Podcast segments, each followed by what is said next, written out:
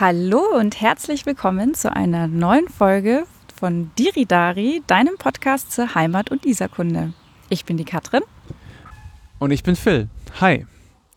Ja, Katrin, heute haben wir uns ja überlegt, ähm, eine sommerliche Folge aufzunehmen. Und sehr passend sitzen wir dazu im englischen Garten. Ja, wunderschön. Es ist ein ganz toller Sommertag. Und ähm, quasi die zweite Folge in unserer Jahreszeitenreihe. Wir haben ja äh, schon eine Folge aufgenommen zum Frühling. Das war die fünfte Folge. Genau, und äh, jetzt passend, wo auch das gute Wetter endlich da ist, machen wir eine schöne Sommerfolge. Und äh, ausschlaggebend dafür, dass wir eigentlich diese ähm, Jahreszeitenreihe aufnehmen wollten, war oder ist ähm, die Jahreszeitenuhr am Alten Rathaus. Für alle, die die äh, Frühlingsfolge noch nicht gehört haben, ähm, kann ich nur wärmstens ans Herz legen, das noch zu tun. Denn da reden wir auch noch relativ viel über Jahreszeiten allgemein und den ganzen kulturgeschichtlichen Hintergrund. Also wer da Lust hat, auf jeden Fall noch mal reinhören. Und ähm, weil wir da letztes Mal schon so viel drüber geredet haben, würde ich sagen, steigen wir gleich voll ein mit der Jahreszeitenuhr, die am alten Rathaus ist. Und ähm, Phil, möchtest du sie nochmal beschreiben? Du hast es letztes Mal auch schon so schön gemacht. Ja, sehr gerne. Also, wir reden, wie gesagt, über die Uhr am alten Rathaus. Ähm, die ist euch vielleicht schon mal aufgefallen. Äh, die hat so ein blau-goldenes Ziffernblatt. Also, da ist so ein blauer Ring drum und dann seht ihr in Gold nicht nur die Zeiger, sondern auch pro Stunde, das heißt von 1 bis 12, ein Symbol, das wiederum sinnbildlich für den jeweiligen Monat von Januar bis Dezember steht. Unsere Idee hier ist, dass wir genau diese Symbole zum Anlass nehmen, um über die Bedeutung des jeweiligen Monats oder eben der Jahreszeit für die Stadt oder das Leben in der Stadt zu besprechen. Und heute fangen wir damit an, mit dem Sommer und dem Juni und der Stunde 6. Das ist ähm, ein Symbol, das ich mal als ein Lagerfeuer unter Sternenhimmel beschreiben würde. Ist das richtig? Ja. Siehst du das auch so? Äh, vielleicht noch einen kleinen Hinweis, dass wir einen Link in die Show Notes machen für alle, die ähm, vielleicht mitgucken wollen, ähm, dass äh, ihr das dann auch quasi ja, euch selber angucken könnt auf dem Foto. Ähm, ja, aber genau, es ist ein Feuer unter Sternenhimmel. Und hast du eine Ahnung, was das für ein Feuer sein könnte? Mir fällt da dieses äh, Sonnenwendfeuer ein. Also wir haben ja im Juni dann den längsten Tag oder eben die Sonnenwende. Und da gibt es dieses Sonnenwendfeuer oder auch Johannesfeuer. Ja, genau, ganz richtig. Das ist auf jeden Fall das Johannifeuer ähm, oder auch Sonnenwendfeuer. Im katholischen Raum ist es eigentlich offiziell das Johannifeuer, weil ähm, die Kirche ja immer ganz gerne ähm, heidnische Bräuche, wie das Sonnenwendfeuer eigentlich eins ist, um eben, wie du gerade gesagt hast, den, diesen Punkt äh, des längsten Tages und der kürzesten Nacht zu zelebrieren und zu feiern. Also es ist so ein Fixpunkt quasi im Jahr. Ähm, und das hat natürlich eine große Bedeutung gehabt.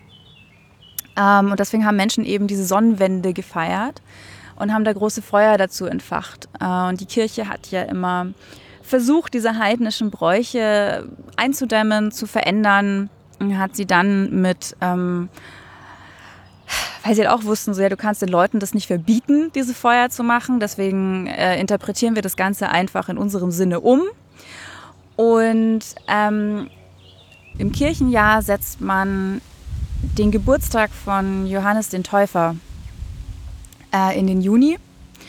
Und äh, ja, dann hat man sich halt gedacht, wie praktisch machen wir das doch einfach eben an, an den Zeitpunkt zur Sonnenwende. Und deswegen wird immer in der Nacht vom 23. auf den 24. Juni das Johannesfeuer entzündet. Und am 24. Juni ist äh, der Namenstag von Johannes dem Täufer. Ich habe mich gefragt, warum man äh, so ein großes Feuer anzündet und bin dann darauf gestoßen, dass man damit die Dämonen abwehrt, die die Krankheiten hervorrufen und zum Beispiel das Vieh befallen. Ja, genau, das sind so diese ganzen Bauernbräuche, ähm, die sich natürlich im, im Volk auch gehalten haben, die tradiert wurden, auch aus diesen ganzen alten Aberglaube und so weiter. Ähm, wenn man sich so ein bisschen mit dieser ganzen Thematik, mit diesem Brauchtum und so weiter beschäftigt, dann stößt man eigentlich fast überall immer darauf, dass es irgendwelche Krankheiten abwehren soll oder für die Ernte gut ist oder wie auch immer. Also das, da gibt es ganz viele verschiedene magische Dinge, die man dann diesen Events zuschreibt. Und da gibt es dann Traditionen, sogenannte Losnächte da werden wir auch, denke ich mal, wahrscheinlich dann in der Winterfolge noch mal mehr drüber reden, weil da gibt es ganz, ganz viele Losnächte, wo es super viele Rituale gibt und sowas, die dann halt schon sehr stark in den Aberglauben reingehen. Und das wurde auch von der Kirche immer nicht ganz so positiv gesehen. Also Aberglaube war eigentlich nichts, was die Kirche gut geheißen hat, aber man wusste gleichzeitig natürlich auch, man kann es den Leuten halt irgendwo oder gerade den, den Bauern oder auch vor allem dem Gesinde auf den Bauernhöfen und so weiter halt auch nicht so ganz austreiben. Und ähm, deswegen so harmlose Brauchtümer hat man dann auch einfach äh, ja, weiterleben lassen oder konnte sie doch einfach nicht unterbinden. Und insofern klar, also es sind, sind auf jeden Fall solche Bräuchtümer damit in Verbindung. Aber diese Frage, weißt du eigentlich so, wer Johannes der Täufer ist? ich habe den Namen sicherlich schon gehört, aber ehrlich gesagt weiß ich nicht so genau. Der hat wahrscheinlich jemanden getauft. Jemand Wichtigen. Ja, und zwar nicht irgendwie jemanden, sondern äh, Jesus Christus persönlich. Also Johannes der Täufer ist eine der wichtigsten Figuren, so die um, um Jesus, also natürlich neben den Aposteln und, und Maria existieren. Vor allen Dingen, weil er eigentlich so als Wegbereiter und Vorläufer von, von Christus angesehen wird. Also er hat nämlich schon bevor Jesus auf den Plan geraten ist, ähm, gepredigt, dass äh, bald der Messias kommt und ähm, hat eben dieses auch eben Menschen getauft und sowas. Also er hat dieses Taufritual ähm, schon praktiziert und ähm, ja war dann eben auch einer der, der größten und ersten Anhänger Jesus und hat ihn dann eben auch, auch getauft. Und das ist übrigens ein, ähm, ja, es ist auch eine super beliebte ähm, Szene in der Kunst also gerade in Kirchen und sowas. Ähm, äh, wenn ihr das mal irgendwann wieder seid und ihr seht in so einem Bilderzyklus oder so, äh, Jesus, der in einem Fluss steht und ähm, ein Typ mit einem Felllendenschurz daneben, ähm, der ihn da eben irgendwie Wasser über den Kopf kippt oder so, das, das ist eben Johannes der Täufer, der ähm, Jesus tauft. Und ähm, wie wir alle wissen, ist die Taufe im Christentum ja super wichtig. Das heißt natürlich auch die, die allererste Taufe, die Jesus empfangen hat, ist natürlich ein super wichtiger Moment und deswegen ist auch Johannes der Täufer so ähm, bedeutsam. Und wir haben eben diese, diese wichtigen Fixpunkte im Jahr, ähm, die Tag- und Nachtgleichen und die Sommersonnenwende und die Wintersonnenwende. Und die werden eben auch dann mit solchen Momenten im Leben Jesus auch äh, in Verbindung gebracht. Also eben jetzt hier zum Beispiel Johannes der Täufer. Die Wintersonnenwende mit der Geburt Jesu. Genau. Ja, und deswegen ist eben das Johannifeuer hier auf unserer Jahreszeitenuhr. Ja, und ich finde es auch äh, irgendwie interessant, dass diese Jahreszeitenuhr, die ja ähm, so mitten im Zentrum von München ist und die ja auch noch gar nicht mal so alt ist. Also ich glaube, die ist aus den 70er Jahren, weil das alte Rathaus wurde äh, in den 70er Jahren wieder aufgebaut. Es wurde im Krieg zerstört und dann rekonstruiert. Und ähm, da ist eben diese Uhr auch dazu gekommen und die war vorher gar nicht da. Das heißt, es ist auf jeden Fall ein Modell aus den 70ern. Und ähm, ja, wir haben auch in der Vorbesprechung schon so ein bisschen drüber geredet, dass es eigentlich total spannend ist, dass auf dieser Uhr ganz viel religiöse Motive und ganz viel Landwirtschaftsbezüge sind, die natürlich vor 50 Jahren in Bayern halt auch noch super viel äh, Einfluss hatten auf das Leben. Und ähm, dass wir da aber schon auch gemerkt haben, dass echt ein ganz schöner Wandel da ist, weil ja, wir wissen teilweise gar nicht mehr, wer ist denn überhaupt Johannes der Täufer und wieso gibt es überhaupt das Johannifeuer und ähm, dass halt einfach dieser ganze biblische und religiöse und landwirtschaftliche Hintergrund, der da dargestellt ist, gar nicht mehr so einen großen Einfluss hat auf äh, unsere heutige Zeit. Ja, und deswegen werden wir jetzt dann auch gleich dazu übergehen, auch nochmal Themen aufzugreifen, die eher den heutigen Sommer betreffen und nicht vielleicht den äh, mittelalterlichen oder eben einfach historischen. Trotzdem bleiben wir nochmal kurz bei den Namen. Auf einen hast du mich hingewiesen. Der war mir vorher auch noch nicht ganz so bewusst. Nämlich fällt der St. Benno mit seinem Todestag auch in den Juni. Ja, genau. Äh, St. Benno kennen auch die wenigsten. ich sage immer so ein bisschen so der Underdog irgendwie, aber eigentlich ist er unser Stadtpatron. Ja, habe ich auch gesehen. Das heißt, der schützt uns. Oder was macht ein Stadtpatron?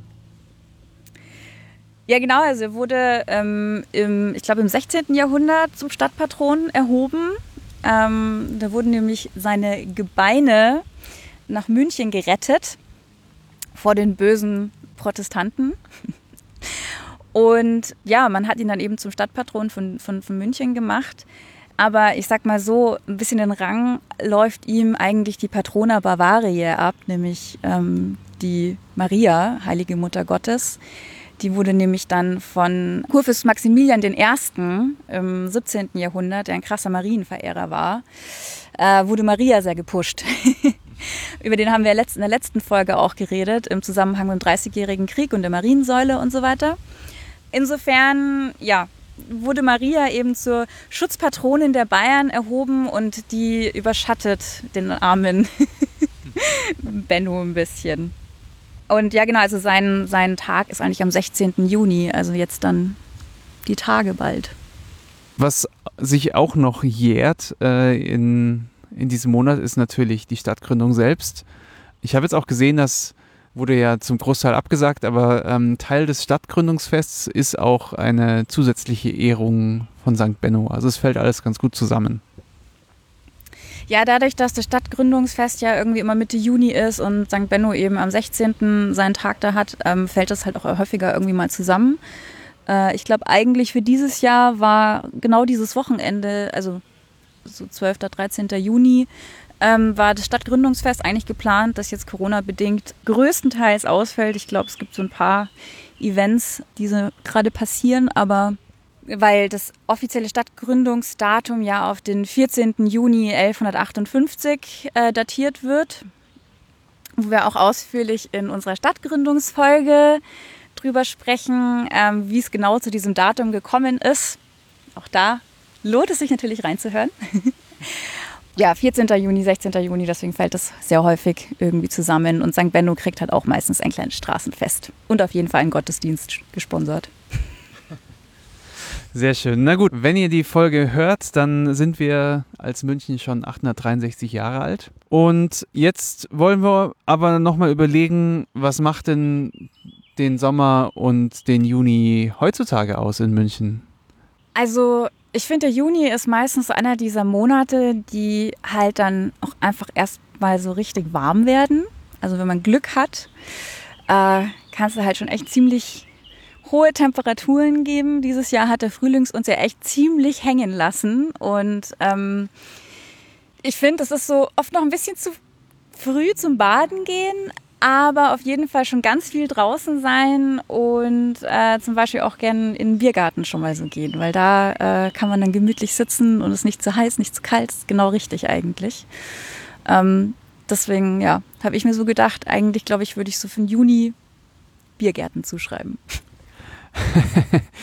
ja, stimmt. Ähm, wir haben uns auch überlegt, eigentlich könnten wir unsere eigene Uhr gestalten und dann wäre auf jeden Fall die, die Bierbank unterm Baum ein schönes Symbol für den Juni.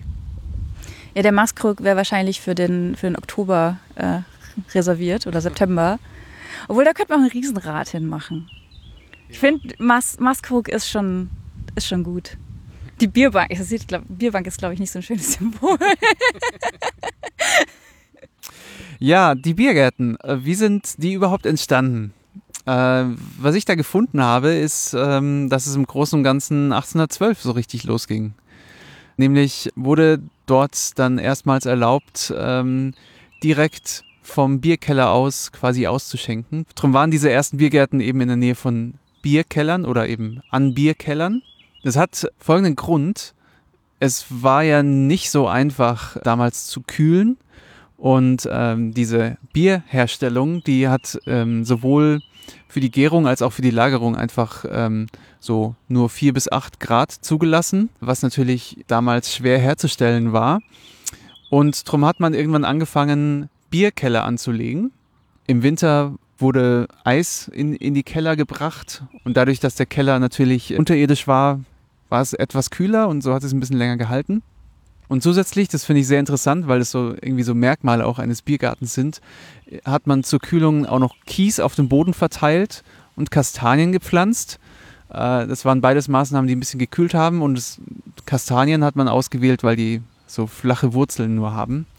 Und äh, so haben die Umstände, dass man es kalt gebraucht hat, eigentlich zu einem sehr, sehr typischen Biergartenbild geführt. Ja, was mich interessiert hat, war, was denn eigentlich der, der älteste Biergarten in München wäre. Und ähm, habe dann erfahren, dass es der Augustinerkeller an der Hackerbrücke ist. Ähm, das eben genau, wie du sagst, aus so einem Bierkeller, aus einer Bierlagerstätte eben auch entstanden ist. Und dass es irgendwie einen Adressbucheintrag von 1842 gibt. Also da gab es ihn auf jeden Fall schon, vermutlich aber auch schon ein bisschen früher.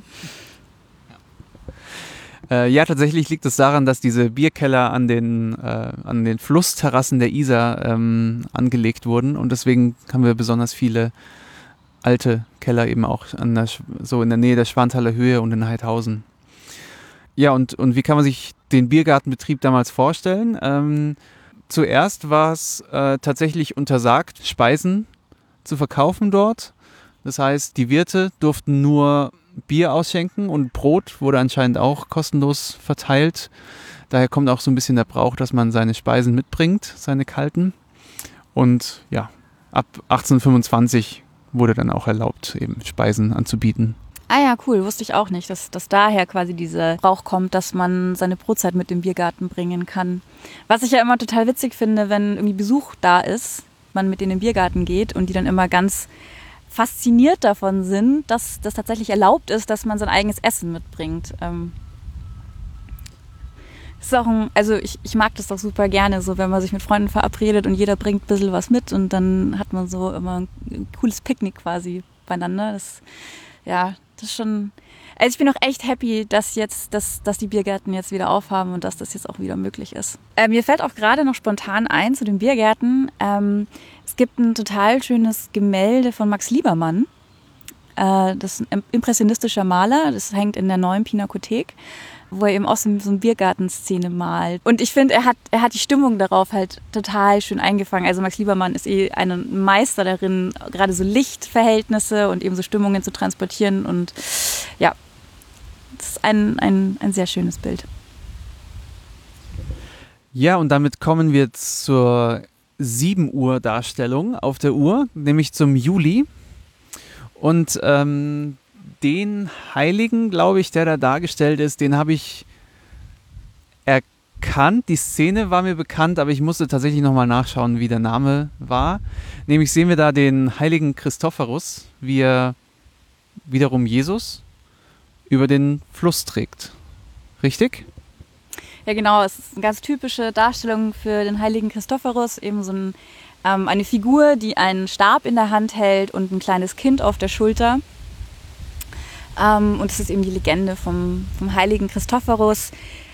Gibt es verschiedene ähm, Varianten, natürlich, wie das immer so ist bei heiligen Legenden. Aber letztendlich war das ein, ein Riese, der auf der Suche nach dem größten König oder größten Weltenherrscher war und dem dann ein Einsiedler gesagt hat, er soll doch Pilger oder also Reisende über einen Fluss tragen, also ihnen quasi helfen, von, von der einen Seite auf die andere zu kommen. Ähm, das ist immer so ein, es ist ein typischer Bruch in so einer Erzählung, finde ich, wo dann immer so völlig random sagt ihm dann jemand, ja mach doch das und das hilft dir dann, den zu finden. Also in welcher Logik, in welcher Logik das stehen soll, keine Ahnung, aber jedenfalls hat Christophorus das Gefühl, ja, das ist eine gute Idee, das mache ich mal. Und ähm, er trägt dann halt eben Reisende immer vom einen Ufer zum anderen und eines Tages trägt er ein kleines Kind. Und äh, das ist aber so schwer, dass er fast unter dieser Last zusammenbricht und er sagt dann halt so, ich habe das Gefühl, als würde ich die ganze Welt auf meinen Schultern tragen. Und dann ist es Jesus und er sagt dann, du trägst nicht nur die ganze Welt auf deinen Schultern, sondern eben auch hier mich, den Weltenherrscher so. Und ähm, dann segnet Jesus ihn und ähm, dann danach geht dann Christophorus als, als Missionar durch die Welt und trägt das Christentum quasi in die Welt. Deswegen wird er immer auch mit diesem Pilgerstab dargestellt. Ja, und der heilige Christophorus ist deswegen jetzt auch der, der Schutzheilige aller Reisenden, wozu natürlich auch die Pilger gehören. Und ja, genau, und wieso ist er jetzt eigentlich im Juli dargestellt? Das ist also aus dem Grund heraus, dass ähm, sein Gedenktag ist am 24. Juli.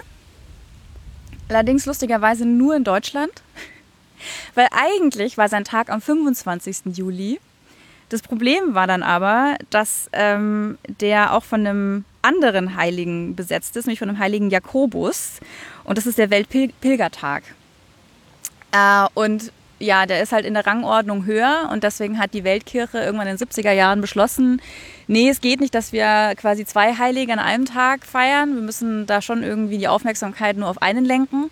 Und deswegen haben sie gesagt, ja, sorry, Ober sticht unter. Ähm, der heilige Jakobus ist mächtiger als der heilige Christophorus. Und deswegen durfte an dem Tag nur für den heiligen Jakobus ein Gottesdienst gefeiert werden. Und ähm, der hat der heilige Christophorus hat aber in unseren Breitengraden so eine große Bedeutung auch für die Bevölkerung, so als sehr beliebter Heiliger, dass ähm, man gesagt hat, okay, dann machen wir einen Extratag für ihn und dann haben sie den 24. Juli jetzt auserkoren, ähm, dass er dann eben da seinen eigenen Gedenktag bekommt.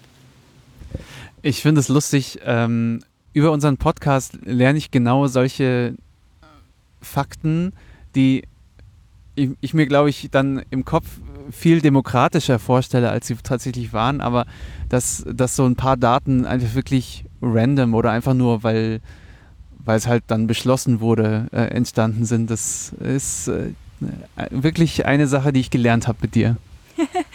ja, es ist halt oft einfach sehr viel pragmatischer, als man das vielleicht denkt. Also so, es passt dann schon oft gut zusammen, ähm, aber ja, man, man hat halt eine gewisse Agenda oder ein bestimmtes Ziel und dann macht man sich halt auch ein bisschen passend, so wie es halt jetzt gerade gut irgendwie ist.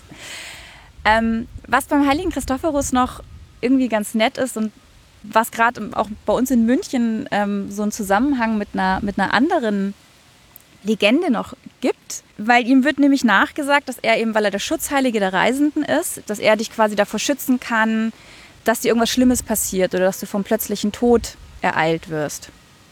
Und es gibt in München am Marienplatz ein Abbild von einem anderen Heiligen, der aber ihm ganz, ganz ähnlich sieht. Das ist nämlich der heilige Eunuphrius.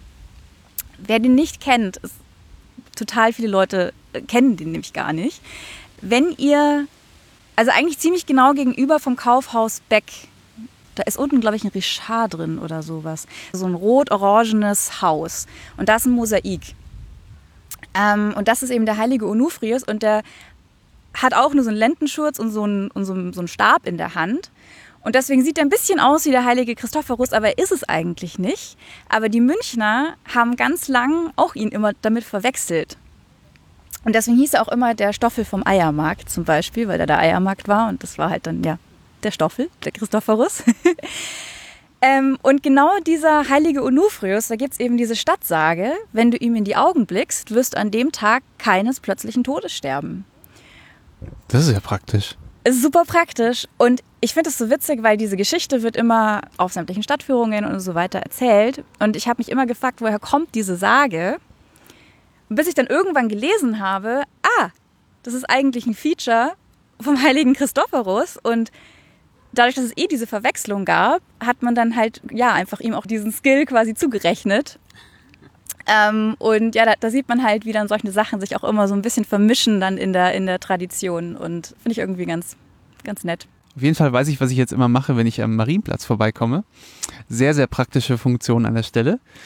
Ja, zum Sommer gehört natürlich auch das Reisen und das ist der Schutzheilige der Reisenden. Trotzdem haben wir uns entschieden, dass für den Juli ein anderes Symbol steht auf unserer modernen Jahreszeitenuhr, nämlich das Badehandtuch und das Freibad. Ja, also ich bin ja ein Stadtrandkind, das heißt für mich waren es eigentlich eher die Seen. die Badeseen. Aber klar, die Freibäder, ja. Das ist auch, also was ich immer total spannend an Kulturgeschichte finde, ist, dass wir ja heute sowas wie ein Freibad als das Natürlichste der Welt erleben. Aber dass es die eigentlich noch gar nicht so lange gibt. Und dass das vor, weiß ich nicht, 200 Jahren überhaupt nicht so selbstverständlich war, dass du jetzt ähm, an einem schönen Julitag deine Sachen packst und ins Freibad gehst. ja, das, das finde ich irgendwie immer, immer ganz faszinierend. Und deswegen habe ich mich eben gefragt, so, ja, was war denn überhaupt das älteste oder erste Freibad in München und wann, seit wann gab es das eigentlich? Tatsächlich ist es das Schierenbad. Das wurde nämlich 1847 eröffnet. Nur für Männer. Ja, das passt natürlich so ein bisschen in die Zeit damals, dass ja noch eine strikte Trennung war. Und anscheinend war es so, dass es wirklich erstmal nur für Männer möglich war, ins Freibad zu gehen. Ja, für Frauen hat sich das nicht so geschickt. Also vielleicht so ganz generell überhaupt zu dem, sage ich mal, Brauch baden zu gehen. Ähm, natürlich sind die Leute schon immer gerne, äh, wenn es heiß war, irgendwie ins Wasser gegangen oder überhaupt dieser Mythos, dass Menschen sich nicht so viel gebadet hätten ähm, wie heute und dass die alle super unhygienisch waren, das ähm, stimmt so nicht. Also im, im Mittelalter gab es super viele Badehäuser und man wusste schon, dass es wichtig ist, sich irgendwie hygienisch sauber zu halten. Es war eigentlich nur eine sehr kurze Periode, so im Barock und so, wo Menschen nicht ganz so auf, auf Wasser ähm, gesetzt haben, sondern mehr auf Parfüm. äh, aber klar, es ist natürlich auch so eine Frage von Schicklichkeit. Und Baden hat natürlich auch ähm, so eine gewisse ähm, Faszination und Anzüglichkeit, auch was Frauen angeht. Ähm, auch hier vielleicht noch mal ganz kurz ein Bibelverweis, zum Beispiel äh, Susanna, äh, die das Bad nimmt und dann ja auch quasi so dieser voyeuristische Blick darauf. Das wird auch ganz häufig in der Kunst aufgegriffen, dieses, diese Szene. Aber das hat natürlich immer was Anzügliches oder auch was, ja, die Frau muss sich ja quasi dann entkleiden, um, um ihr Bad zu nehmen. Und deswegen war das auch sehr lange eigentlich irgendwie tabu und das war jetzt auch nicht unbedingt was, was man, wie wir jetzt heute so als Freizeitbeschäftigung gemacht hat gerade für Frauen hat sich das vielleicht jetzt nicht unbedingt geschickt, beziehungsweise nur unter ihresgleichen und dann halt immer so ein bisschen so im Geheimen. Und dass man Baden ähm, als etwas macht, was jetzt nicht nur vielleicht zum im Fluss baden, um sich irgendwie zu erfrischen oder um, um, um sauber zu werden. Das kam eigentlich erst so im 18., 19. Jahrhundert über Kurbäder. Also dass man dann das als, ähm, dass man Wasser eine heilende Wirkung zugeschrieben hat und dann ähm, Menschen mit allen möglichen Krankheiten an irgendwelche Seebäder geschickt hat. Gerade so in, weiß nicht, wer vielleicht mal irgendwie Jane Austen oder sowas gelesen hat äh, oder ganze englischen Klassiker, die dann alle immer nach Brighton fahren, ähm, um dann eben diese Kurbäder da zu gehen. Oder auch in Anna Karenina zum Beispiel sind sie dann beim Wassertreten und so weiter. Da werden dann immer dann Frauen, die an irgendwelchen Nerven leiden, erkrankt sind, werden dann irgendwo hingeschickt, wo sie dann monatelang durchs Wasser warten. Und da hat sich das erste langsam rausgebildet, dass man angefangen hat, tatsächlich baden zu gehen. Und ist auch super witzig. Kann man mal so ein bisschen im Internet irgendwie googeln und so. Auf Wikipedia gibt es da ganz schöne Abbildungen, wie dann man dann mit so einem Badekarren ins Meer reingefahren ist. Also wie so eine Umkleidekabine auf Rädern und man quasi dann dort vor Blicken geschützt ein Bad nehmen konnte. Oder sich dann quasi dort umgezogen hat und dann nur ganz dezent schnell ins Wasser gehüpft ist, damit es dann niemand sieht. ähm, ja, und deswegen gab es eben auch da erstmal nur ein Männerbad. Allerdings, es hat gar nicht so lange gedauert, bis dann das erste Frauenbad eröffnet wurde. Ja, 1877, also ziemlich genau 30 Jahre später, gab es dann das erste Frauenbad auf der Flaucherinsel. Was ich mir noch gedacht habe, ist, wie sah das eigentlich ganz praktisch aus? Wie baut man im 19. Jahrhundert eigentlich ein Bad auf? Und äh, da wurde mal wieder äh, unsere schöne Isar oder die Bäche benutzt. Das Schirmbad war nämlich gespeist, ja, von, von kleinen Bächlein. Allerdings war es jetzt nicht so, dass sie einen Pool gebaut haben und dann ist da, die, ähm, ist da direkt äh, ein Bach reingeflossen, sondern das Wasser der Isar war auch ganz schön kalt und deswegen wurde das tatsächlich erstmal in Aufwärmseen gesammelt und hatte sich dann so ein bisschen aufgewärmt erstmal. Und es ist dann zum Bad geflossen. Es gibt einen von den Seen, der hat wohl überstanden. Im Rosengarten gibt es wohl noch einen dieser beiden Seen von damals. Und äh, was man auch bedenken muss, damit war dieses äh, Badevergnügen natürlich auch sehr naturabhängig.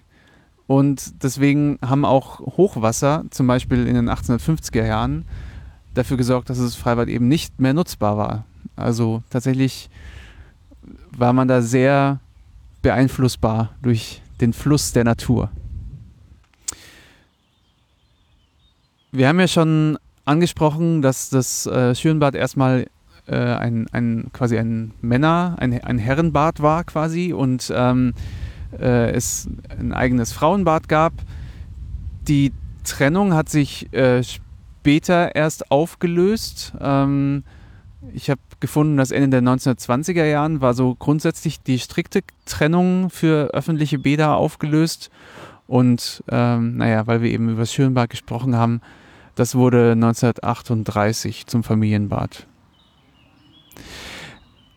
Was ich nochmal richtig interessant fand, um sich ähm, ja, das Leben im Freibad vorzustellen, war eine ähm, Badeordnung aus dem Jahre 1905. Und da kann man lesen, dass es ausgewiesene Einsprungstellen gab ins Wasser. Fand ich irgendwie nett. Es war nicht einfach gestattet, auf dem Boden herumzulegen. Also ganz so freizügig wie heute war es natürlich nicht. Es gab extra Liegeräume. Und da durfte aber leider nicht gelesen werden, weil das die Gehirntätigkeit beeinflusst hätte. Und was hat man eigentlich gemacht gegen Sonnenbrand? Da wurde dann empfohlen, bei ähm, starker Sonnen Einstrahlung den Kopf mit dem Tuch zu bedecken. Man sollte sich bei Hitze abbrausen.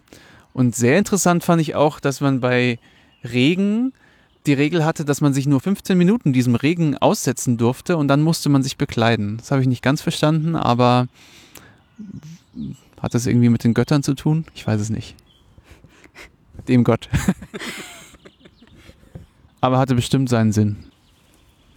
Ja, was äh, auch einfach irgendwie ganz, ganz spannend ist, so dieser ganzen Entwicklung, dass eben da Freibäder dann aufgekommen sind und dass man angefangen hat, ähm, sowas auch zu fördern, hängt auch sehr stark mit ähm, der gesellschaftlichen Entwicklung im 19. Jahrhundert zusammen, ähm, dass solche Sachen wie zum Beispiel körperliche Ertüchtigung ähm, wichtig wurden, auch die Hygienebewegung. Ich glaube, da haben wir in der solchen Folge auch ein bisschen drüber gesprochen. Ja, genau, das äh, war doch mit dem Pettenkoffer. Genau, zum Beispiel unter anderem. Und ähm, haben wir über die Cholera geredet, die ja auch dadurch einfach so krass grasiert hat, ähm, weil die hygienischen Bedingungen in den Städten so schlecht waren und daraus sich dann eben diese ganze Hygienebewegung entwickelt hat, ähm, die wieder sehr viel mehr Wert darauf gelegt hat, dass man darauf achtet, ein gesundes Leben zu führen. Und die ist auch zum Teil eben dem geschuldet gewesen, dass ja die industrielle Revolution passiert ist und die Gesellschaft auch das Gefühl hatte, sie, sie entfernt sich von ähm, der Natürlichkeit und es wird alles halt sehr, ähm, ja, maschinell und ähm, die, die Städte entwickeln sich halt in eine Richtung, die ja viele Fabriken und so weiter. Wie gesagt, die Hygienezustände waren nicht gut und daraus ist dann eben diese Bewegung entstanden. Vielleicht sagt euch ja äh, sowas wie Turnvater Jan was, die dann diese Sportbewegung hatten. Wandervögel, so all, all diese, diese Geschichten sind so ein bisschen daraus entstanden. Ähm, und da ist eben ganz drüber dieser Begriff der Reformbewegung. Und das hat teilweise sehr krasse Züge angenommen. Die haben dann in so richtigen Kommunen zusammen gewohnt und waren dann auch so, dass sie gesagt, sie wollen sich völlig von all diesen Dingen befreien, die die Kultur ihnen aufzwängt und wie sie, äh, die sie quasi von ihrer Natürlichkeit als Menschen entfernt. Und das war dann, dass sie dann, da waren ganz viele Vegetarier und ähm, die dann auch äh, die, die Kleidung abgelehnt haben. Und äh, daraus ist dann zum Beispiel auch die Freikörperkultur, also FKK, entstanden. Ähm, Und die haben dann zum Beispiel auch das Nacktbaden am Meer angefangen. Und das hat natürlich dann bei der ganzen bürgerlichen Gesellschaft, die dann da auf Kur war, größte Skandale hervorgerufen, die dann noch mit ihren, wie gesagt, Umkleidekabinen ins Meer reingefahren sind, damit auch ja niemand auch nur einen Millimeter zu viel Haut sehen könnte. Und dann gibt es halt eben diese anderen Leute, die dann plötzlich völlig nackt einfach in die Wellen springen. Und das ist zwar eine relativ natürlich dann Extremform, aber ich sag mal auch so eine bisschen abgemilderte Form davon ist, dass sich das dann eben auch im Mainstream durchgesetzt hat mit sowas wie eben Bädern, also so Schwimmbädern und sowas, die, die sich dann da ähm, etabliert haben. So, als ich da so ein bisschen auch mir Gedanken darüber gemacht habe, eben über die Reformbewegung und eben gerade so mit dieser Freikörperkultur, ist mir dann eingefallen, so naja, das ist ja eigentlich auch voll das Klischee in München mit den Nackerten im englischen Garten. Da singt sogar dies bei der Murphy Gang drüber. genau. dass er, ich glaube, äh, dass er nackt durch den englischen Garten rennt und high auf dem Monoptfrust sitzt oder so. Genau, Sommer in der Stadt und das bei der Murphy Gang. Ja. ähm, und ja, wir sind heute schon ein gutes Stück durch den englischen Garten gelaufen. Ich habe noch keinen ohne Kleidung gesehen. Ja, und das ist ja auch irgendwie ganz witzig, weil das war, das war ja so eine ähm, Bewegung, die in den 70er Jahren dann, also 1970er Jahren eigentlich passiert ist. Ähm, was ja auch erstmal ziemlich viele Skandale hervorgerufen hat und dann haben sie aber irgendwie gemerkt, okay, sie können das irgendwie schlecht eindämmen und dann haben sie halt bestimmte Zonen festgelegt. Ich habe auch nochmal nachgeguckt. Ähm, es gibt bis heute eben ausgewiesene FKK-Flächen in München, obwohl sie werden ausdrücklich nicht FKK genannt, weil das ja mit dieser Freikörperbewegung eigentlich zusammenhängt. Das sind einfach nur, ich glaube, dann Nacktbadezonen oder sowas. Und da gibt es noch eine da an der ähm, Brudermühlbrücke. Äh, beim Eisbach im Englischen Garten ist eine. Ja, noch ein paar andere gab es.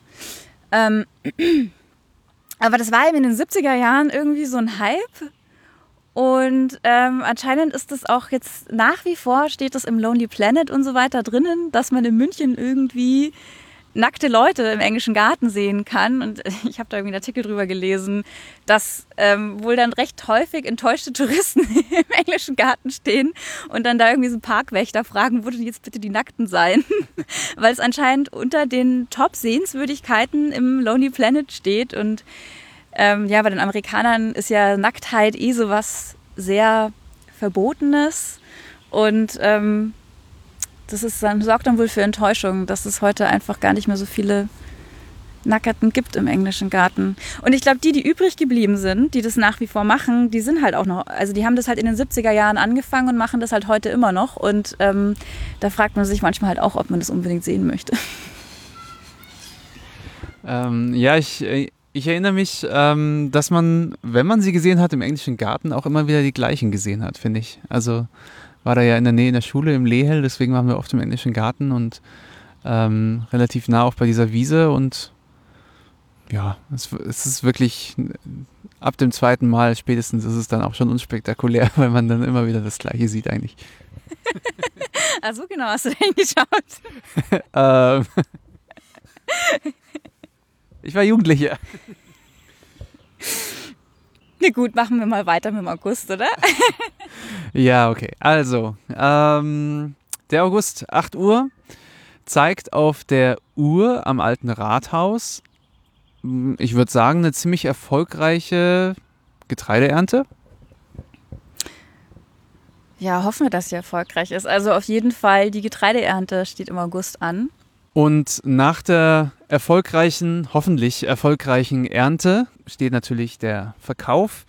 Da kann man einen kleinen Fun Fact einschieben. Also ursprünglich war der Getreidemarkt am Marienplatz, sehr zentral.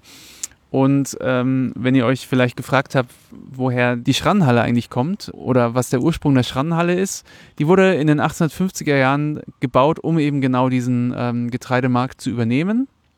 Später, als der Getreidehandel dann in die Großmarkthalle umgezogen ist, um 1912, ist die Schrannenhalle dann so ein bisschen nutzlos geworden, wurde dann, glaube ich, nach und nach auch abgetragen und dann äh, eben wieder aufgebaut. Drum habt ihr vielleicht auch mal gehört, dass die Schrannenhalle eigentlich ein Wiederaufbau war.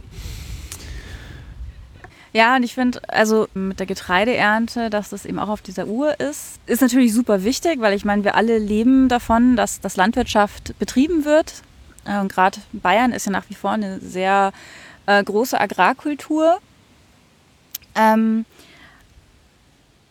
aber wir äh, so Stadtkinder, wir haben schon in der Frühlingsfolge festgestellt, haben halt echt nicht viel Ahnung von Landwirtschaft. Deswegen hat das für uns persönlich natürlich jetzt irgendwie gar nicht so den großen Impact, dass jetzt im August das Getreide geerntet wird. Ähm, aber klar, ich meine, bis vor nicht allzu langer Zeit war natürlich das auch für viele Leute ähm, noch sehr relevant. Und ich meine, 1840 war einfach noch 66 Prozent der Bevölkerung im Bauernstand. Was schon echt vieles, wenn man sich mal überlegt. Und ähm, das hat sich natürlich im Laufe des 20. Jahrhunderts gewandelt und wir haben auch in der bayerischen Landwirtschaft einen ziemlichen Strukturwandel durchgemacht.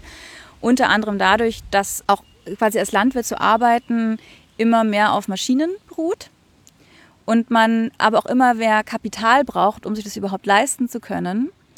Äh, das heißt, man muss auch eigentlich mehr Umsatz erwirtschaften, um überhaupt sowas wie einen, wie einen Bauernhof oder sowas betreiben zu können. Und die Folge daraus ist, dass es eigentlich ähm, inzwischen so diese Entwicklung gegeben hat, dass immer mehr große Betriebe da sind, weil sich anders das gar nicht rechnet. Also es gibt immer weniger, aber dafür immer größere Betriebe. Aber dadurch ist natürlich auch ein inzwischen wesentlich kleinerer Teil, ähm, ich weiß jetzt nicht wie viele, äh, aber ein wesentlich kleinerer Teil der Bevölkerung eben überhaupt noch von der Landwirtschaft betroffen. Was ich aber ganz spannend finde, ist, dass gerade in den, auch in den 70er Jahren, also zur gleichen Zeit, als auch diese Uhr entstanden ist, äh, das sogenannte Hamburger Abkommen getroffen wurde. Äh, und da ging es darum, wie quasi die Ferientermine in Deutschland äh, festgelegt werden.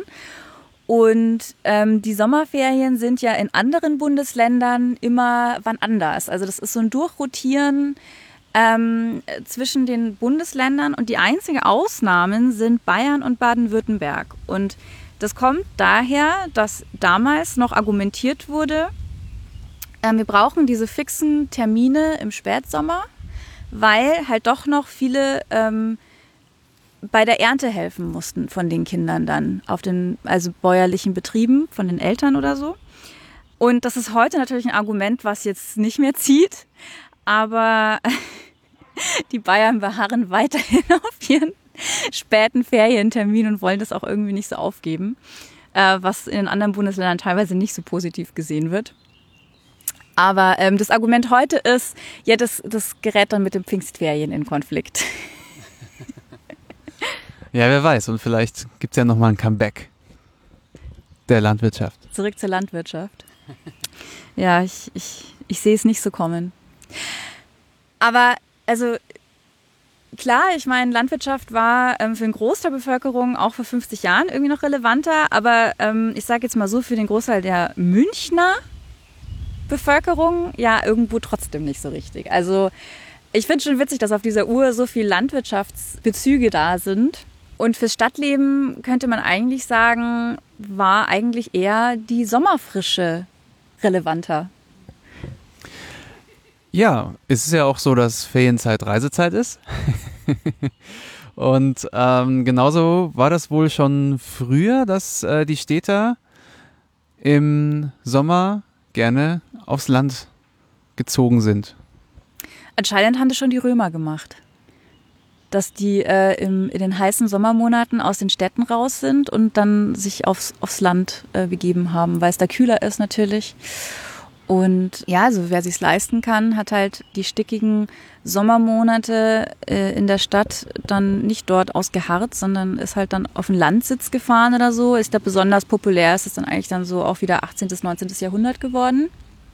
Und ja, ich finde den Ausdruck Sommerfrische irgendwie auch so schön. Ich meine, im Prinzip könnte man sagen, machen wir das ja immer noch. Wir fahren zwar nicht mehr unbedingt aufs Land, sondern eher nach Italien oder sonst wohin, aber ähm, auf jeden Fall raus aus der Stadt und irgendwo hin, wo es anders ist. Ja, ein Begriff, den man ja auch äh, kennt, ist die Sommerresidenz. Das äh, war wahrscheinlich eher ein Begriff für den Adel, die eben aus ihrem Stadtpalais in ihre Sommerresidenz umgezogen sind. Weißt du, wie die anderen das gemacht haben? Die konnten sich ja nicht über eine Webseite ein, eine Ferienwohnung klicken? Ja, also ich meine, klar haben natürlich immer alle versucht, dem Adel nachzueifern. Ähm, ich meine, viele hatten natürlich dann vielleicht auch ein eigenes, ähm, also gerade so der Adel, sag ich mal, die hatten dann natürlich mehrere Häuser oder so. Oder sie kannten jemanden, der ein Haus auf dem Land hatte und dann hat man dort halt äh, längere Besuche gemacht. Auch Leute, die Gutsbesitze hatten, die waren auch gezwungenermaßen dann im Sommer äh, auf dem Land, weil sie dann den Gutsbetrieb halt äh, überwachen mussten und da ist natürlich dann teilweise auch die Familie einfach mitgekommen. Äh, oder halt dann Freunde oder so, haben, haben sie dann besucht.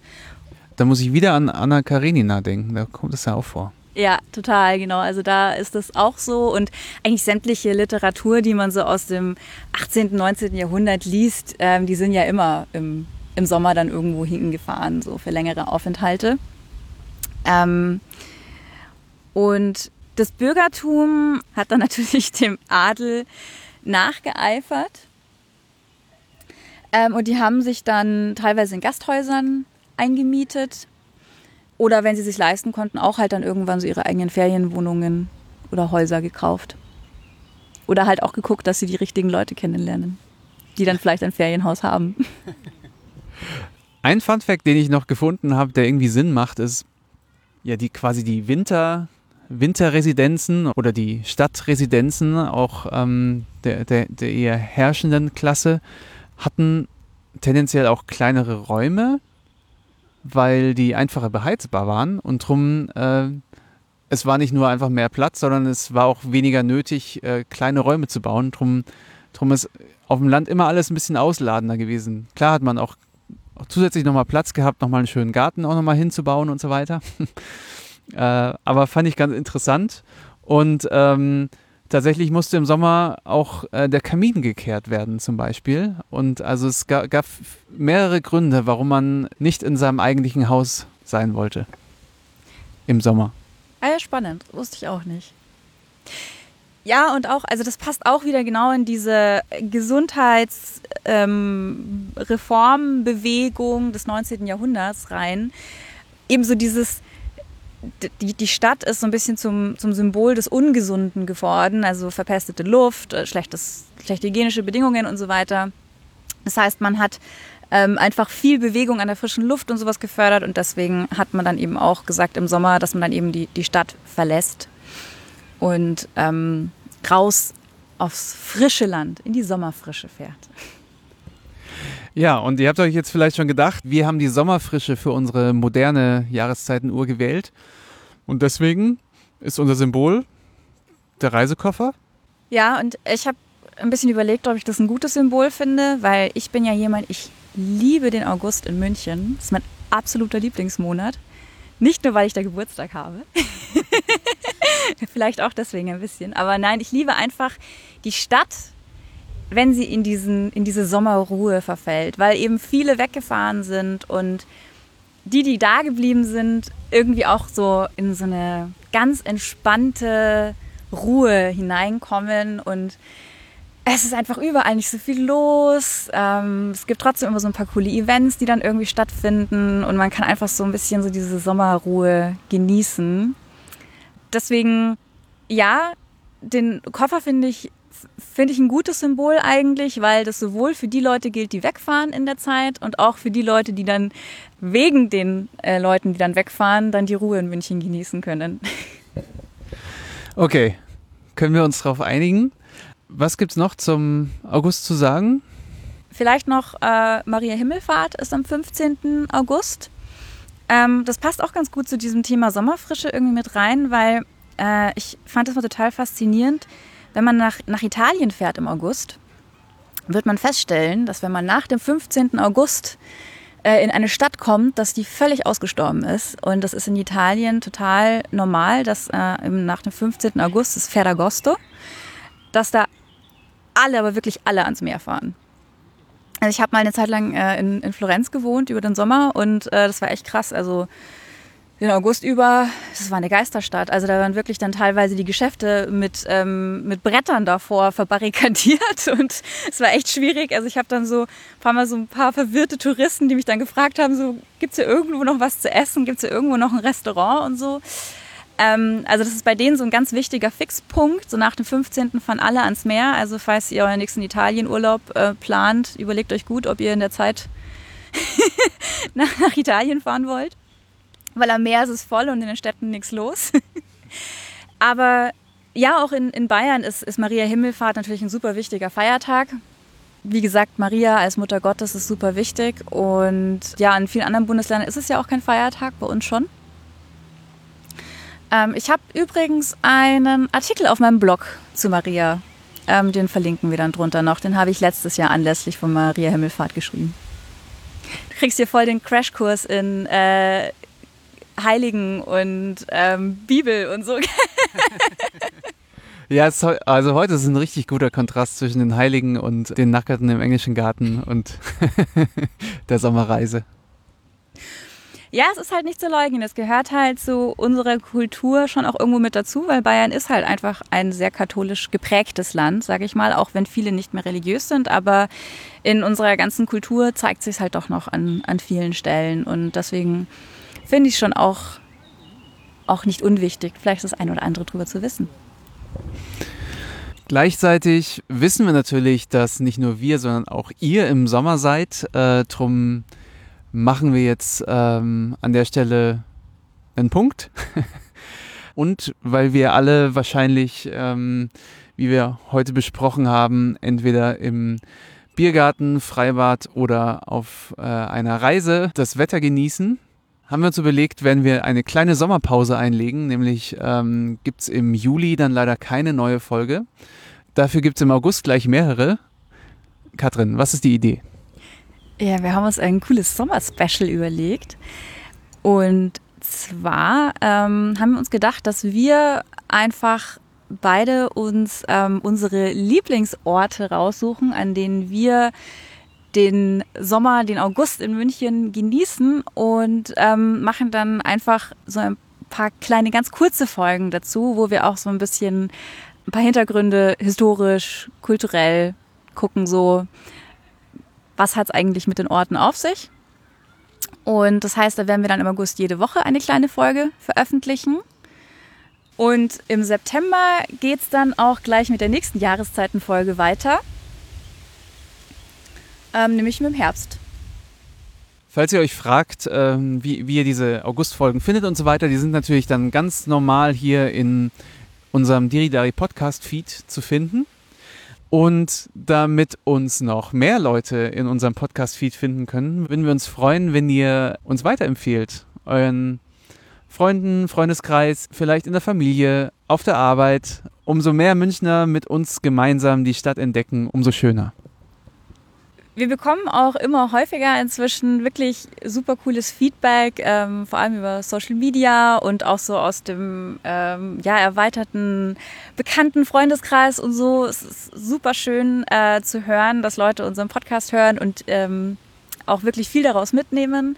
Falls du uns auch mal äh, vielleicht ein Feedback geben willst oder einfach nur mal Hallo sagen oder eine Idee, äh, eine Frage, was auch immer für eine neue Folge hättest. Ähm, wir freuen uns riesig von dir zu hören. Wir feiern es auch jedes Mal sehr und freuen uns immer total.